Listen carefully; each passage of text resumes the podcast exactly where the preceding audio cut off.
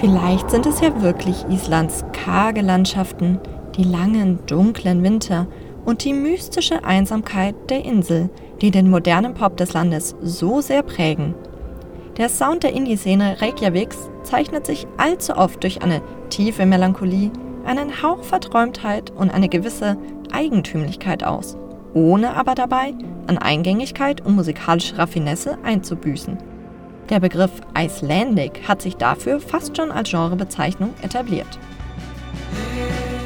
Darunter fällt zum Beispiel auch dieser Herr hier, mit dem für uns unaussprechlichen Namen Sindri Már Sigfússon, der zum Glück unter dem etwas einfacheren Künstlernamen Sinfang, mit warmen Dream-Pop-Nummern verzaubert.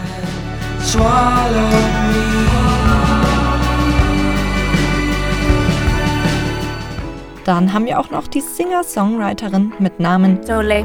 bekannt für ihren entrückten und etwas eigenwilligen Klavierpop.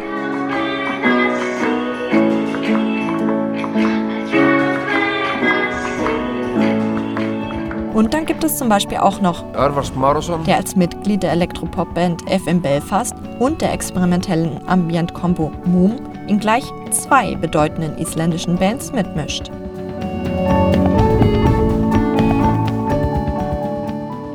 Jeder mag von ihnen gehört haben, wahrscheinlich sogar kaum jemand in der Durchschnittsbevölkerung. Aber ihre internationale Anerkennung und die gar nicht mal so kleine Fangemeinde um die Icelandic Music herum ist nicht zu unterschätzen. Und genau diese Fangemeinde bekam Anfang 2017 einen kleinen Herzkasper, als die Nachricht kam. Sinfang, Soli und Örvar Smárason, diese drei Aushängeschilder der isländischen Indie-Szene, machen nun gemeinsame Sache und formen eine Art Icelandic Supergroup. Letztes Jahr nahmen sie zu dritt jeden Monat einen Song auf und veröffentlichten ihn direkt online. Anfang 2018 erschienen die zwölf Songs dann gebündelt auf Platte.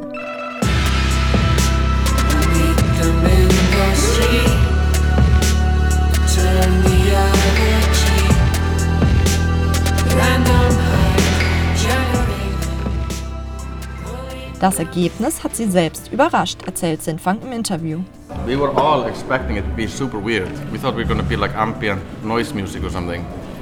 Then uh, somehow it just went very naturally into this direction where it ended up being kind of quite poppy and sad. Quite Poppy and Sad ist die Platte also geworden. Was die drei selbst überrascht, ist allerdings von außen betrachtet gar nicht so verwunderlich. Ohne es aktiv anzustreben, hat diese Super Group im Grunde gemeinsam eine Art Super Album der Icelandic Music geschaffen. Zerbrechliche Klavierballaden, verträumter RB, aufrührender Pop.